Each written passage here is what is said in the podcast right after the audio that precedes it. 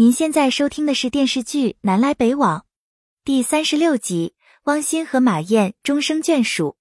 马奎得知沈秀平收留了刑满释放的父亲，主动提出照顾他父亲。沈秀平不想连累马奎，马奎根本不在乎这些。沈秀平很感动，可他不能这么做。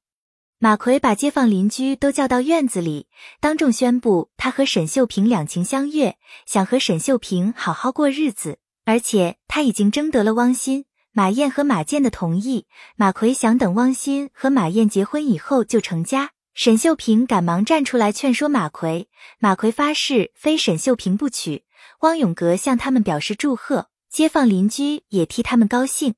沈秀平亲手做了婚被送给汪欣和马燕，马奎对他表示感谢。沈秀平考虑再三。他连夜给马奎写了一封信，然后带着父亲坐火车离开了宁阳。沈秀平不想拖累马奎，更不想让他被人说闲话。马奎从头看完沈秀平的信，心里很不是滋味。明天马燕就要结婚了，马奎亲自给她梳头。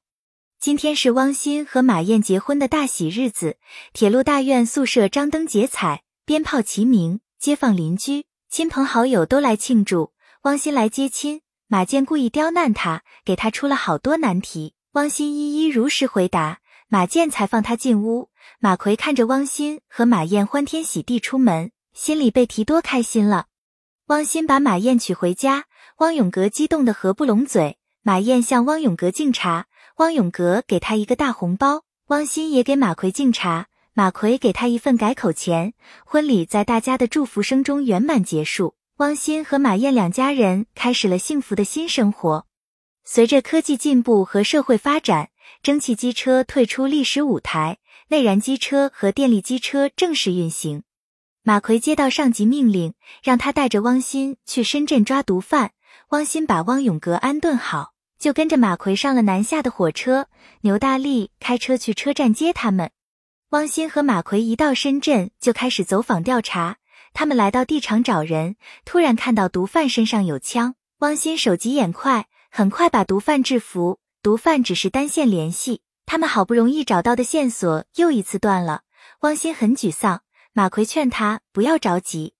牛大力在深圳的生意做得风生水起，他设宴请汪鑫和马奎去吃饭，感谢他们父子俩当年的帮助和鼓励。马奎和汪鑫出差回来，马燕来家里找马奎商量辞职，专心做生意。马奎不同意，任凭马燕磨破嘴皮子也无济于事。马燕回家向汪鑫诉苦，赌气明天就去辞职。汪鑫想和马燕亲热，马燕满脑子都是和马奎斗争的事，对他置之不理。汪鑫只好蒙着脑袋自己睡。汪鑫到火车上执勤，在软卧车厢碰上姚玉玲，两个人多年未见。姚玉玲简单讲述了自己的近况。姚玉玲得知汪鑫和马燕结婚了，催他尽快要个孩子。老瞎子急匆匆来向马奎报告，他在车厢里闻到了人贩子的味道。马奎和汪鑫立刻去排查，没有发现刘桂英的人影。火车到达北岭站，汪鑫和马奎到站台上找人，也没有找到他。老瞎子认定刘桂英就在车上。刘桂英从他身边经过，老瞎子闻出了女儿被拐走那个人的味道，他紧追不舍，可还是让人贩子刘桂英逃脱了。老瞎子急得捶胸顿足。本系列音频由喜马拉雅小法师奇米整理制作，感谢您的收听。音频在多音字、英语以及专业术语方面可能会有不准确的情况，如您发现错误，欢迎指正。更多电视剧、电影详解音频，敬请订阅关注。